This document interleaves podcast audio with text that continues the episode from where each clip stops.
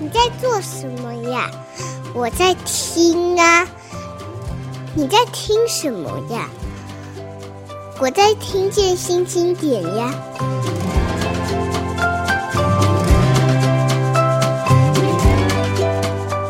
我是主持人，也是新经典文化的总编辑叶美瑶。今天要介绍的这本书，不管你是阅读者或追剧者，都会非常值得你收藏啊、啊、呃，等一下我们就来谈这本书。今天选书的书名叫《天才的思考》，高畑勋与啊宫崎骏，也有人念高田勋，可是因为我习惯那个。以前有一个古殿任三郎叫葫芦哈达桑，所以我大概都会念高畑勋。从书名就可以听得出来，这本书记录的是两个呃天才的思考嘛。那两个人是分别是日本动画界的宫崎骏以及高田勋。呃，我这个年纪的台湾人大部分都很熟悉宫崎骏，不一定熟悉高田勋哦。可是看过这本书以后，我相信你也会想要去把所有高田勋，其实也就五部找出来看。他这这两个人之外，就是讲到两个天才之外，其实有一个非常重要的幕后人物，也就是写这本书的人，他叫铃木敏夫。呃，他被称为是所谓王牌制片人哦。其实他也就是高畑勋跟宫崎骏所有的片子背后很重要的人物。那今天我们其实是透过他来看高畑勋与宫崎骏的作品，但。我自己个人觉得，你看完会对铃木敏夫这个人有更深刻的了解。没有他，两个天才很可能各自拍完两部片，他们就收摊了哦。没有他，日本动画界可能不会出现一个吉普力这样创造了世界级的。呃，你可以说他在动画界有神坛般的地位哦，是连西方都非常敬佩的一个动画制作公司。没有他，吉卜力可能不会有那么多百亿票房的作品。所以，天才的背后还有一个天才叫铃木敏夫。台湾其实有铃木敏夫另外两本书，我记得一本叫《乐在工作》吧。那呃，已经有过的书，而且也有宫崎骏写的跟他自己的作品有关的书。为什么还要出一本书呢？其实我们当时在推这个书到书店的时候，会碰到这样的质疑哦，已经有很多本了，为什么你们突然又出了一本？但我看了书以后，其实跟同事的共同的感觉就是，哎，那么多本，最好看的绝对是这一本。注意这个宫崎骏的动画的人，可能就会注意到，在 Netflix 上面所有的吉卜力的作品全部都上了架，大概是三月吧，呃，全部上架以后，到了。下半年还出现一个有趣的事情是，吉普力是一个非常重视版权的公司哦，他把他所有的这个剧照图片一波一波的在网络上释出。那这个当时的这个大总管就是他们董事长，就是铃木敏夫先生，只写了一段话，就是说，只要你在合理的使用范围之内，请大家好好的使用。哎，意思就是说，如果所以兴起了一阵子风潮，很多人都在自己的脸书或 IG 上贴这个吉普力作品的剧照。呃，这两件事情其实标示着一个很重要的讯息，从吉普力释出来的，就是呃，一来当然因为宫崎骏年纪大了，然后他的另外一个作品要到明年才会上去，然后另外他们在做一个吉普力乐园，也就是说，吉普力这个公司整个在重新思考他怎么跟。这个时代重新对话，所以铃木敏夫开始尝试着用我们叫 OTT，也就是所谓的串流平台，让吉普力所有的作品可以跟普通观众、一般观众进不了戏院的观众见面。那你可以想想，他是在全世界的这样做哦，不是只有在台湾。另外，就是释出所有的剧照这件事情，也使得吉普力好像因为一直没有新片的状况之下，突然出现了很多热热门话题哦，包括有人用迷音来做。非常有趣，我记得去年应该是植物园吧，还把他的很多剧照拿来介绍里面的植物到底是什么，呃，很很有知识性的使用方式哦。当然也有人拿来搞笑。这两个契机呢，以及今年本来预计吉普力的很多作品都要重新在院线上映，可能很多人早就已经期待了，想要进去呃。戏院里面看吉普力的所有作品，因为如果你跟我一样，差不多是八零年代开始认识吉普力的人，大部分作品我们都是从呃录影带看的。录影带，年轻人现在可能不知道什么叫录影带。录影带就是你这个看完之后啊，你要重看，你还倒带，你还拿一台倒带机，花个大概三分钟左右的时间把它整个倒回去哦，一分钟或三分钟。那是一个呃不方便在戏院里面看动画，可能他们觉得是卡通吧，就没有引进，所以我们基不基本上大部分是像盗版一样的看。后来当然可以买正版的 VHS。我第一次进戏院看吉卜力的作品，其实是《神隐少女》啊、也就是那一年，因为他第一个他在日本创下非常惊人的票房纪录。另外一个原因是他后来在奥斯卡金像奖第二年吧，拿了两千零一年拿了最佳动画长片。这个这个是这个事情是连铃木敏夫跟宫崎骏自己都吃了一惊哦，觉得不可能的事情。然后还得了金柏林金熊奖。那这一系列使得呃宫崎骏的作品从此在全世界有了不一样的地位。后来几乎基本上大部分的作品都有引进台湾，而且都有上院线。这两个契机使得我们觉得，二零二一年应该是吉普力之年哦。的确，我们后来在五月也发现两部两个杂志《秋刀鱼》还有这个呃酿电影也都做了呃吉普力的专题、宫崎骏的专题。我们选择在这个时间出版，其实是恭逢其盛的，重新去理解吉普力这个公司跟我们这个时代的动画文化。啊、看出它的重要性。这本书原来是出版在日本的二零一九年，由文艺春秋出版。最早最早其实是二零一九年的出版之前，他们花了两年的时间哦，呃，一点一滴的记录下，其实是一个访问，透过呃岛桥啊岛崎今日子跟柳桥贤两位记者，他们做采访记录，每一次谈一部片，总共谈二十部。每一次大概谈个两个小时，也就是两年，大概四十多个小时，完成了铃木敏夫对所有吉普力作品的算是回顾吧，哈，嗯，最后收了十九部，因为他自己觉得对《辉耀姬物语》最后这个高畑勋的一部作品了解，或者说心情还没有整理好，他拿掉了那一部，然后但收录了两千二零一四年他们三个人。的一次为了吉普力三十周年所做的对谈，那个对谈非常的有趣，可以看得出三个人平常的互动，可以看得出很多重要的生活的伙伴的讯息啊。呃，就是这样的一本书哦，看起来就是一个吉普力所有的作品大整理，是吗？只是这样吗？我想不止。我们先回头讲一下这个作者铃木敏夫，因为这个书的精彩，我觉得很重要的原因是因为铃木敏夫这个人哦，呃，当然他记录下了跟他合作的天才导演们，但是这个人其实很奇特，他在一九四八年出生于名古屋，念的是这个庆应艺术大学，他念的是文学系，呃，出社会的时候，他一九四八年出生，大家可以想象，他其实是比村上春树大一岁。他进入社会的时候呢，呃，一去就去了德间书店工作。德间书店其实就是一个出版集团了。他进去的是杂志的部门，呃，做记者。对他来说，他等于是从乡下名古屋来到了东京，找到了一个适合他发展的呃场所。但对他家里人不是哦，他妈妈是跟他说：“你去了东京，绝对绝对不要做这个。”跟写文字有关的事情，我记得这个话，我在另外一个台湾作家、台湾知名呃文化人士身上也听过，就是詹宏志先生，他妈妈是叫他到台北来，不要写文章的。也就是说，其实一样的，大概是在一九七零八零年代，整个亚洲因为是战后，然后这个自由民主的气氛还没有完全的真正来到，所以进入出版社、进入报社，代表着一种危险性。其实铃木敏夫就说了，他说当时出版社专门收纳的是什么样的人呢？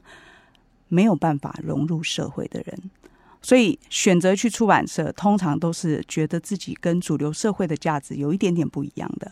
好，来到了东京出版社上班，本来是这个，反正就是他妈妈是瞒着这个家乡的人，跟他跟大家说他还在念书哦，然后而且还骂他儿子说，你是要当流氓吗？居然去出版社，但铃木敏夫就是坚持在这里待下来了。待下来了以后呢，本来只是要做一个啊、呃、杂志的工作，没想到被呃德间康快先生，也就是他们的大老板，临时找去接下一个刚创立的漫画杂志。那个时候，动漫在整个日本社会的风潮正要起来，也就是说，这是一个投资未来哦。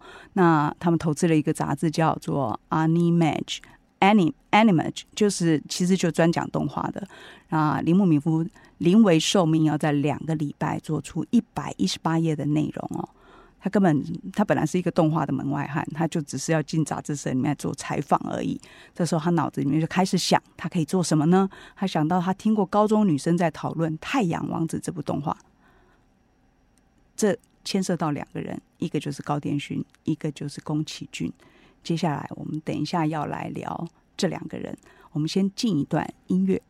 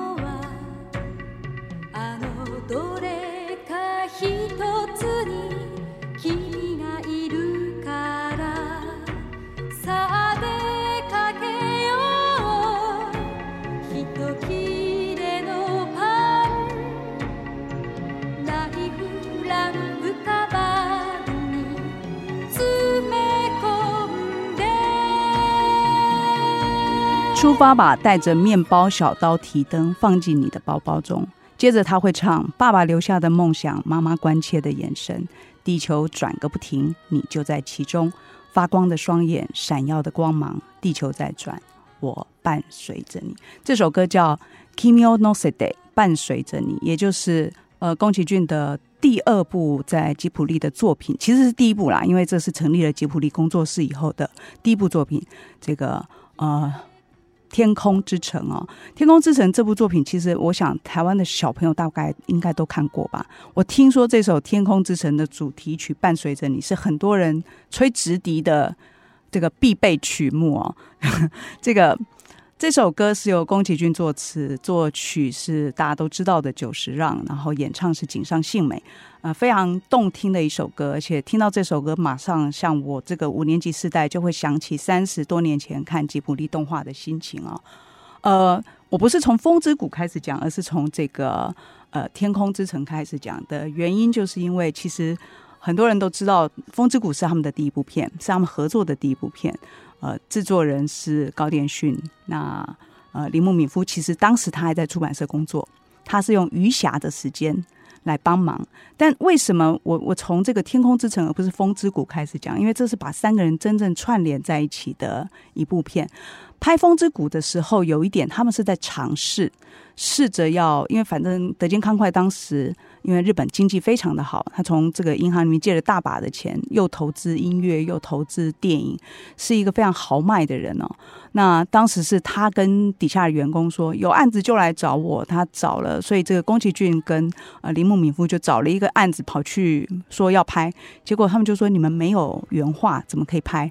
这个你们胆子也太大了吧！所以后来就开始画《风之谷》这个漫画，也是登在 Animage 上面的一个漫画。这个漫画我记得其实画了很久，但是还没有画完这个一百多页的时候，铃木敏夫就先把它出成单行本了，然后就是准备要拍动画。那《风之谷》后来其实是成功的，虽然他们其实没有很丰富的经验，但包括主题、包括想象、包括宫崎骏有一些。呃，他专有的特色，像他对环境的思考，他以女性为主角，然后当时就已经有九十辆非常精彩的音乐，这些组合使得他们踏出了成功的第一步。但是那个成功也还没有到他们想要一直就就做下去哦。他们只是做了一件事，他把那个《风之谷》得到的版税给了这个高电勋去拍一个纪录片。那这时候就引出了一个有趣的事情是，高电勋是一个很妙的人哦。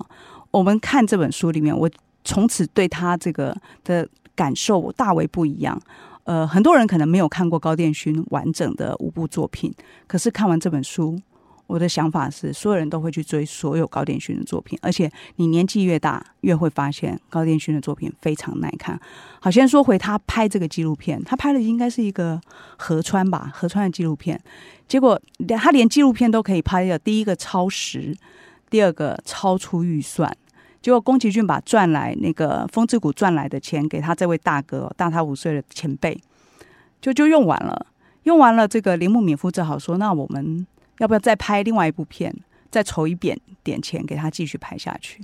从此才有了呃，他们三个人合作起来的吉卜力工作室，也有了所谓的《天空之城》这部片。嗯，这个铃木敏夫这个人呢，我觉得在看这本书的时候，其实你看到的最棒的一个事情是。第一个，他记性真的很好，好多细节。我们会以为这书里面讲十九部作品，就是一步一步讲书的呃故事的内容，其实完全不是。如果你没有看过所有吉普力的作品，或者只看了其中的一两部、两三部，你完全不用担心破梗。你在看这个书里面的十九部的介绍的时候，你还是一样不知道故事。如果你已经看过，你也不会觉得无聊，因为所有的事情都是你不知道的。你会不知道这个呃，原来风之谷背后。其实是这样子开始的。他说是在这个赌书的桌子上啊开始的一个企划案，然后你也不你也会不知道说，原来吉普力公司这个成立的过程之中。其实德间一开始并不是大力赞成的哦，他们只是说：“哎，你们你们要开就开吧。”然后他问大家，铃木敏夫问大家说：“要怎么开啊？”他说：“不知道。”所以他还自己花了一千日元去买如何成立一家有限股份有限公司的方法哦，然后自己拟好计划。可是呢，过一阵子公司又跑来跟他讲说：“好了，公司其实有一个呃已经登记有名的公司可以借你用。那原来这个登记有名的公司是本来要拍这个《天平之盟》的公司哦。”其实已经欠债了三千六百万的债务，所以要叫他顶下这个公司来做，把他气死了。所以你在看到这个每一部电影的风光的背后，其实是一些艰难的，从呃这个创造的过程、经营管理的过程、宣传的过程，甚至于导演跟制制片人之间意见不合，呃剑拔弩张的过程啊，呃还有。预算超过，时间超过，到底该怎么办？甚至于还要帮老板背黑锅的故事。所以你在看的时候，其实不只看到动画背后的创意的发想，还看到一个一个人的职场的人生。呃，我我自己看这个《天才的思考》里面，还得到一个非常大的乐趣哦。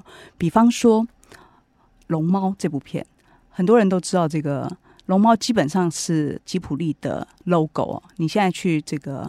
看吉普力公司，应该它外面就画这只龙猫。我们这本书的封面也是那个由吉普力授权的这龙猫的这只 logo。呃，这点要特别提哦。如果你去看其他的出版社出的跟吉普力有关的书，跟宫崎骏有关的书，封面都不是得到，都没有办法真正得到吉普力授权的图片。那这次我们能得到，我觉得可能跟铃木敏夫真的很希望我们大家好好了解吉普力有关。那书里面还有十九部电影的海报，我们是用全彩来呈现，在日本是黑白哦，所以呃，这本书的这个价值就是一个是这个，另外一个是我说你在看这个书的时候，你从此会对这个书你看到的动画，你以为它所有的风光就是结果，票房就是结果，得奖就是结果，不是的，其实过程才是最重要的哦。呃，像在这个。龙猫这个事事情上面，很多人都知道它非常红，是商标，基本上是摇钱树了哈。但事实上，各各位可能不晓得，龙猫其实是吉卜力动画作品里面销售相当不好的一部哦。大概比它差的只有隔壁的山田君，他应该大概只有十几亿吧。那以这个，即使他们还没有出现这个百亿畅销电影之前，他们大部分作品也都能够卖到。二十多亿，所以龙猫卖的差是怎么回事呢？呃，我以为这个龙猫这么受欢迎，它的玩偶这么受欢迎，故事这么受欢迎，当时也是受欢迎。其实没有，当时他们在这个播映龙猫的时候，甚至于被问说，这个妖怪的故事，小孩为什么要看呢？出钱的公司甚至于怀疑说，这个宫先生，你你你是不是？没有搞清楚哦，这个赔钱的话不是不是只有你赔哦。那所以龙猫的票房只有十二亿，最后却要变成吉普力最有 IP 代表性的商标，这是怎么做到的？这里面背后有一个关键的人，就是呃日本电视台。日本电视台的加入，让这个龙猫最后在电视上能够呈现，然后它口碑就越来越好。也就是当大家不是靠着宣传，然后靠着这个你占了多少戏院的位置，你才能够把一个电影做成票房巨片之前，呃。作品很好，你要怎么让观众知道呢？你要透过另外一种方式。结果当时他们选择的是电视台，电视台播映之后，这个播映授权，包括呃录影带的授权，包括把里面的龙猫变成玩偶，造成了这个旋风式的这个 IP 代表性的商标，这些东西都使得吉卜力后来呃有立于不败之地。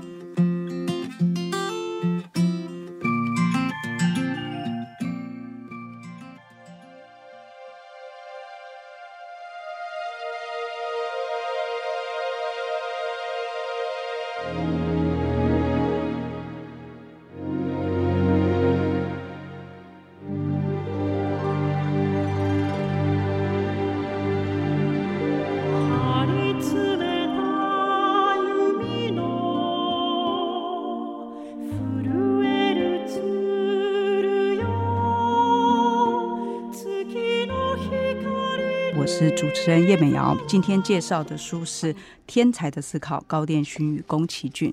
刚刚这个片头的一小段音乐是一九九七年吉卜力的一部呃，创下了当时吉卜力所有的票房纪录的一部作品，叫《魔法公主》。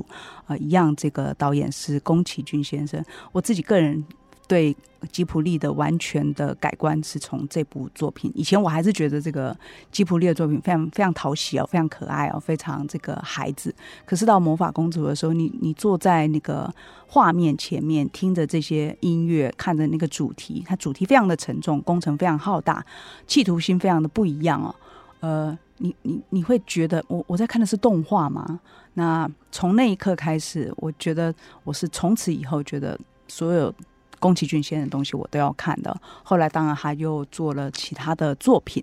呃，其实我们前一段才聊到的是龙猫哦，龙猫到魔法公主之间，呃，吉卜力还做了非常多的作品哦。宫崎骏先包括拍了红猪也好，呃，魔法少女琪琪这个叫什么？魔法宅急便的魔女宅急便，呃，还有这个平成狸之合战。就是呃高电勋先生的作品等等，其实还有很多作品，也有商业上很成功的，像《点点滴滴的回忆》，那也有这个商业合作案，像模呃模拟宅急便，我记得他应该是跟宅急便公司的合作吧。就是吉普力已经看得出来，开始走向从这个原来。他们曾经只是觉得试试看能不能走出一点呃创作自己作品的路，到这个时候，吉卜力已经完全是一个脱胎换骨的公司了。他有自己的行销上面独门的诀窍，他有自己在选择题材跟这个社会对话上面的呃一一一种敏感性啊。尤其是这个魔法公主，魔法公主，我一开始看的时候，的确就有一种感觉是，他们为什么会突然拍这样的一部片啊？后来才发现，你看这个书才发现说，其实。本来宫崎骏不是要拍这个，他是要拍一部片叫《毛毛虫菠萝》，而那个题材呢，据说得到宫崎骏的太太大力的呃称赞了。他说：“好好好，这个故事好。这故事是什么呢？是一只毛毛虫从行道树一棵行道树爬到另外一棵行道树中间所经历的故事。你你几乎可以想象，它有一点点龙猫的调性，一定会很可爱，一定会很这个很温馨，但。”今呃，这个制片人铃木敏夫当时碰上了另外一个麻烦哦，就是呃，我们说日本其实从这个是一九九七年片，大概从平成的后后后期就开始进入一种所谓的泡沫经济时期，呃，泡沫经济对象呃德间嗯。呃出版这样子的公司是很大的冲击哦。你想想看，他的老板原来本来是一个做出版的、做杂志的，虽然卖得再好，可是他其实是呃跨行去做做音乐、做动画，投资巨额去做其他的事情啊。本业跟跟之外的行业搞得这个非常沸腾。但是在泡沫经济一来的时候，这个立刻的冲击就是你的所有的呆账都出现了，你所有欠钱的问题都要解决了。那老板就找上了铃木敏夫说：“哎，你来解决。”因为铃木敏夫所旗下所这个呃负责的单位，包括呃吉普力工作室都没有赔钱，所以呢就想说，那他又很能干，就找他来帮忙。呃，一边要处理公司这么麻烦的烫手山芋，一边听到这个天才导演宫崎骏，他其实是一个像大男孩一样的人，就跟你说他要做毛毛虫菠萝，他怎么想都觉得哇，这个脑子完全装不下这种题材哦。结果他就倒过来问他说：“，我们要来，要不要再拍一部动作片？所谓动作片，就是像《天空之城》那样片。那因为中间他们好多部片，其实动作戏并不多，就是温情戏比较多。拍动作片的意思是什么？拍动作片的意思就是你要画大场景，你要这个想象一个比较复杂的世界。那而且这个铃木敏夫还告诉他说：‘我给你两倍的预算。’为什么呢？因为他其实已经找到一个诀窍了，而且那个时机点，吉普力要去争取资金投资是非常容易的。那呃，这个铃木敏夫想说，既然要做，人心惶惶的时候，既然要做，干脆来做一个大事。那这个是一个很不一样的呃判断啊。铃木敏夫的天才也就在这里。那从这个不但是预算加倍，而且呢，他希望能够把票房冲到，因为你花更多钱了。包括这个行销要花更多钱，所以它整个票房必须要冲到六十亿的平损。六十亿是什么样的数字呢？在当时的日本，当时日本的电影票房记录，日本自己日本片是《南极物语》，是五十九亿，也就是说它得破这个记录。然后当时的日本的整全国的这个影史票房记录是 E.T. 吧，E.T. 好像九十几亿。好，总而言之呢，就是所有东西都不可能。你知道这个人在人心惶惶的这样的。情况之下，想说干脆放手一搏，那个心情，铃木敏夫是走着这条路，但他也不是乱来的，他其实做了非常多的事情。这段故事非常的精彩哦。如果大家看书的话，你真的是会看完再去看电影，你会感觉到那个呃非常亢奋哦，因为里面所有的事情原来是这么不容易来的。包括比方说，你要有六十亿的票房要怎么做？铃木敏夫说，最简单的一件事情。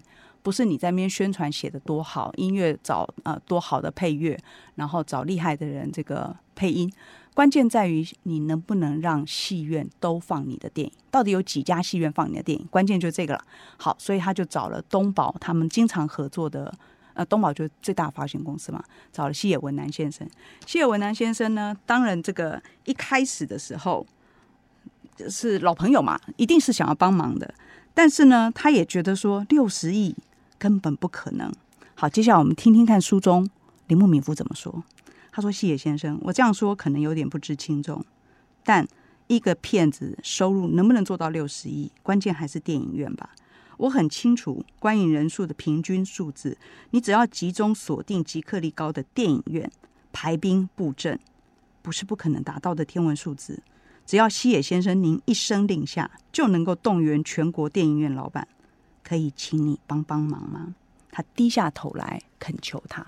呃，这个你知道，电影的成败，我们常常看到的都是导演的才华，我们常常看到的是可能有编剧。但是我在看这一段的时候，你的确感觉到铃木敏夫是把这个片子当自己的小孩一样的，就是所谓的放手一搏，并不是丢在那边让他自自自生自灭，而是卯足了全力。自己也要加入进来，这件事情真的是让我非常的佩服他哦。的确，后来这个电影一上片以后，虽然所有人都不看好，什么呃一开始就森林之王，森林之王被砍了头，或者是这个呃骗子的宣传主调叫活下去，这些东西都不太不像一个呃。儿童以儿童为市场的动画所能够做的事情，所以连发行商都说这个脑子很不容易理解，你们到底在干嘛？把事情想得太简单了吧？结果帮助铃木敏夫的西野文男在东宝内部会议说了一句话：电影不是用脑看的，电影要用心看。呃，谢文南看出了一件事情：铃木敏夫知道这个时代泡沫经济的时代，大家觉得生活有多困难。所以活下去这三句话突然变成了在宣传电影的时候，其实是跟一般观众的社会心理产生对话的一个重点啊。铃木敏夫的天才还在呃同一个时期的另外一部片身上呈现出来。呃，我我们一直在讲高电讯，但是没有好好的说过他的其中一部片，我自己非常喜欢的一部片叫《隔壁的山田君》。隔壁的山田君是他们在一边做这个。呃，魔法公主的时候，一边考虑说，那也来做一个稍微不要那么沉重的片，不要太多内心描写、黑暗描写，会消化不良。这个铃木敏夫的财分真的在这，他就说：你一边做一个很沉重的东西，另外能不能有一个轻松的东西？这东西是什么呢？是他在《朝日新闻杂》呃报纸上面看到的石井寿一的连载漫画，它其实就四格漫画。四格漫画怎么变电影？坦白说，我第一次看《隔壁山田君》的时候，我大概打开十几分钟吧，我就把它关掉了。不是因为不好看，是因为它反正就四格漫画，感觉就一小块一小块，好像在看樱桃小丸子一样，就看一看，觉得好像不用看下去，不用连续下去。但最后把它看完以后，我真的感受到，当时铃木敏夫告诉这个呃高畑勋，他劝他做这个故事的时候，他说：“哎，你拍得好的话，搞不好会变得像动画界里面的小金安二郎。”他讲这个话的时候，其实是被高电勋骂的哦。高电勋跟他说：“请不要说蠢话。那个小金安二郎是日本电影人心目中的神哦，他怎么拍一个四个漫画会把他想到小金安二郎去？但各位，请大家回去试着在 Netflix 上面应该有的哈，就去看这部片，然后请那个试着忍耐过这十几分钟。最好的方法是，你就买这本书，先看这一篇，先看这个呃铃木敏夫讲这个呃。”隔壁山田君的这篇，我相信会帮助你读到最后，看到电影看到最后以后感动不已。呃，他其实这个整个整篇的故事，除了讲他怎么说服高田勋拍这个动画，另外他还说了，就是说，其实这动画后来卖的非常的差，是吉卜力史上最差的一次哦，大概只有八亿。但这错不完全在他们选了一个四格漫画这件事，因为做了很不一样的技术改变。呃，你看起来很简单，其实时间要花三倍。也不是因为这个，呃，因为做这个片子的宣传，后来他们用了一个叫什么，呃，随随便来看看，就是一种很不一样的宣传方式，有一种很轻松的方式。那这个方式其实是高畑勋要的。你看完整个作呃书以后，你会注意到一件事情：高畑勋是一个非常反资本主义运作逻辑的人。这跟他的成长经历有关。他应该是一九三六年生，他是经历过战战乱时代，而且他是一个哲思非常深的人。他其实是会想着人类应该怎么活下去的，这样子的生活方式，包括高度资本主义发展造成的这个经济的繁荣，那样子的社会是人应该待的社会吗？你回头去看高畑勋的五部作品，你就会发现这个主题一直贯穿其中。呃，我自己在看这个书的过程，经常跟家里的小孩一下兴奋，我就说：“哎，我跟你讲一个高畑勋的故事啊！”他们其实没有怎么看过高畑勋的东西，他们就觉得说：“为什么你这本书明明是呃宫崎骏与高畑勋，你要一直讲高畑勋呢？”高畑勋的故事讲起来其实是会让人这个非常亢奋的哦，因为他所有的作品看起来都没有大成功，可是所有的作品都是你事后想起来觉得后劲这个十足的作品哦，包括这个。呃，像呃点点滴滴儿时点点滴滴的回忆啊，平城离合战，还有隔壁的山田君，还有后来的这一部《辉耀姬物语》。那我们刚刚讲到隔壁的山田君，就是我刚刚说到他这个只只有创下八亿的票房，应该说创下史上最低的吉卜力的票房记录。但铃木敏夫为什么要把这个事情讲出来？你要想啊，这个制作人他在讲这个内容的时候。我提醒大家一件事情，这个访谈我猜想是二零一八年开始的，那一年是高畑勋离开的时候，他应该是四月五号离开的，他最后是肺炎走的。那呃，我我印象中在那个告别式上，他们就在吉卜力的那个公园举行了告别式嘛，在那个告别式上，嗯，宫崎骏是哭着哈，那很多人听这个音乐也是会掉眼泪的，对他的。感情为什么这么深？我觉得可以用另外一个人来说明哦，就是铃木敏夫讲了那么多高畑勋，包括他拖延症，包括他说这个宫崎骏说他是树懒的子孙，就是 就是很懒的意思，包括这个你可以从过程里面看到他跟铃木敏夫的一争吵是最多的，那个争吵不是不是孩子气的争吵，完全就是原则的完全不同。那个原则的不同到什么程度？在呃。隔壁的山田君要发片上发行的时候要宣传嘛？那因为他们刚刚做了《活下去》，也就是《魔法公主》这么成功的作品，所以接下来他们当然又找了一些很正经的说，这部片可以看出什么家庭的重要啊，带来的温馨啊。结果高天勋就告诉铃木敏夫说：“为什么要说没有的事情？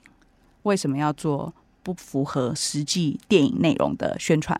那这件事情其实，在之前他有一次，呃，铃木敏夫宣传《红猪》，他就说一个男人变成猪以后。然后什么多么成功的故事？那个时候高畑勋也骂他，就说：“哎，你为什么做这样子不符合实际内容的宣传？”那对铃木敏夫来说，他的对话并不是完全要如实的把内容告诉观众而已，他要给观众一个期待，所以是不一样的思考逻辑。但是，一碰到高畑勋反对的事情，铃木敏夫就会往后退。为什么？因为他太知道这位大哥坚持是跟他的整个人生哲学是有关的。所以，当他说这个隔壁三田君不可以做正经的宣传以后，后来他就搞成一个随便，他甚至于说这个有空的话随便来看哦。然后公司里面的人都问铃木敏夫说：“你怎么才刚做完一个活下去这样的的宣传，这么用力，这么努力跟大家打气的故事，突然说随便呢？”这个铃木敏夫也说不出说不出来哦。然后以及这部片后来碰上一个大问题，因为当时德间康快他们的大老板。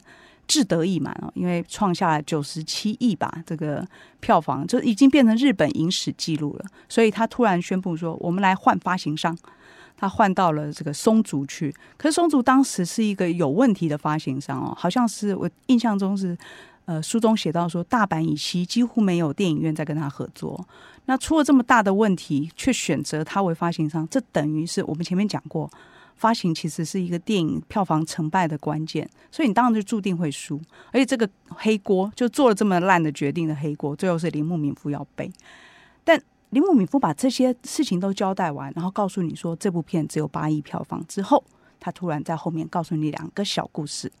第一是，呃，这部片后来被 MoMA 的电影部的人说，我们希望收藏其中一部吉卜力的作品，我们最喜欢的。就是隔壁的山田君，以及这个呃铃木敏夫，其实谈到一个对对这个吉卜力非常重要的人，就是日本电视台的世家会长。他曾经在看完所有的吉卜力的电影，因为他们的电视台要播嘛，告诉铃木敏夫说：“你们的作品里面最好的是隔壁的山田君，而且呢，我希望。”能够继续看到高畑勋先生拍下去，因为票房那么差，我们一定会担心说是不是会没有机会拍片了。好，这这两个故事就告诉你，后来的确那个世家先生也是投资或药机物语的人。这两个后面的小花絮，他特别一定要讲的原因是，也许在市场上，在资本主义社会里，我们看不到高殿勋先生像宫崎骏那样子大放异彩的成功。可是，在懂得他的人心里，在一些懂得艺术价值的人心里，不用世俗标准来看的人的心里，呃，高畑勋先生的作品是无价的。我想这件事情其实会带给我们去重新看高畑勋作品的力量。最后，我想就花一点时间，呃，来讲一部片。这部片叫《辉耀姬物语》。当然，其实。他跟他同时上片的另外一部片叫做《风起》嘛，那是二零一三年的事情。当年这个片上的时候，因为包括宫崎骏宣布要退休嘛，闹的新闻非常非常的大。那新一点当时也出了《风起》这个日本的呃库城雄先生的原著，就是因为他是把库越二郎这个做战斗机的故事跟呃堀田雄的文学小说两个故事放在一起交织成的一个。嗯，碰到时代的风起，但是他要如何活下去的一个年轻人的故事。呃，同年的下半年上映的是《辉耀姬物语》，我们来听一段《辉耀姬物语》的音乐。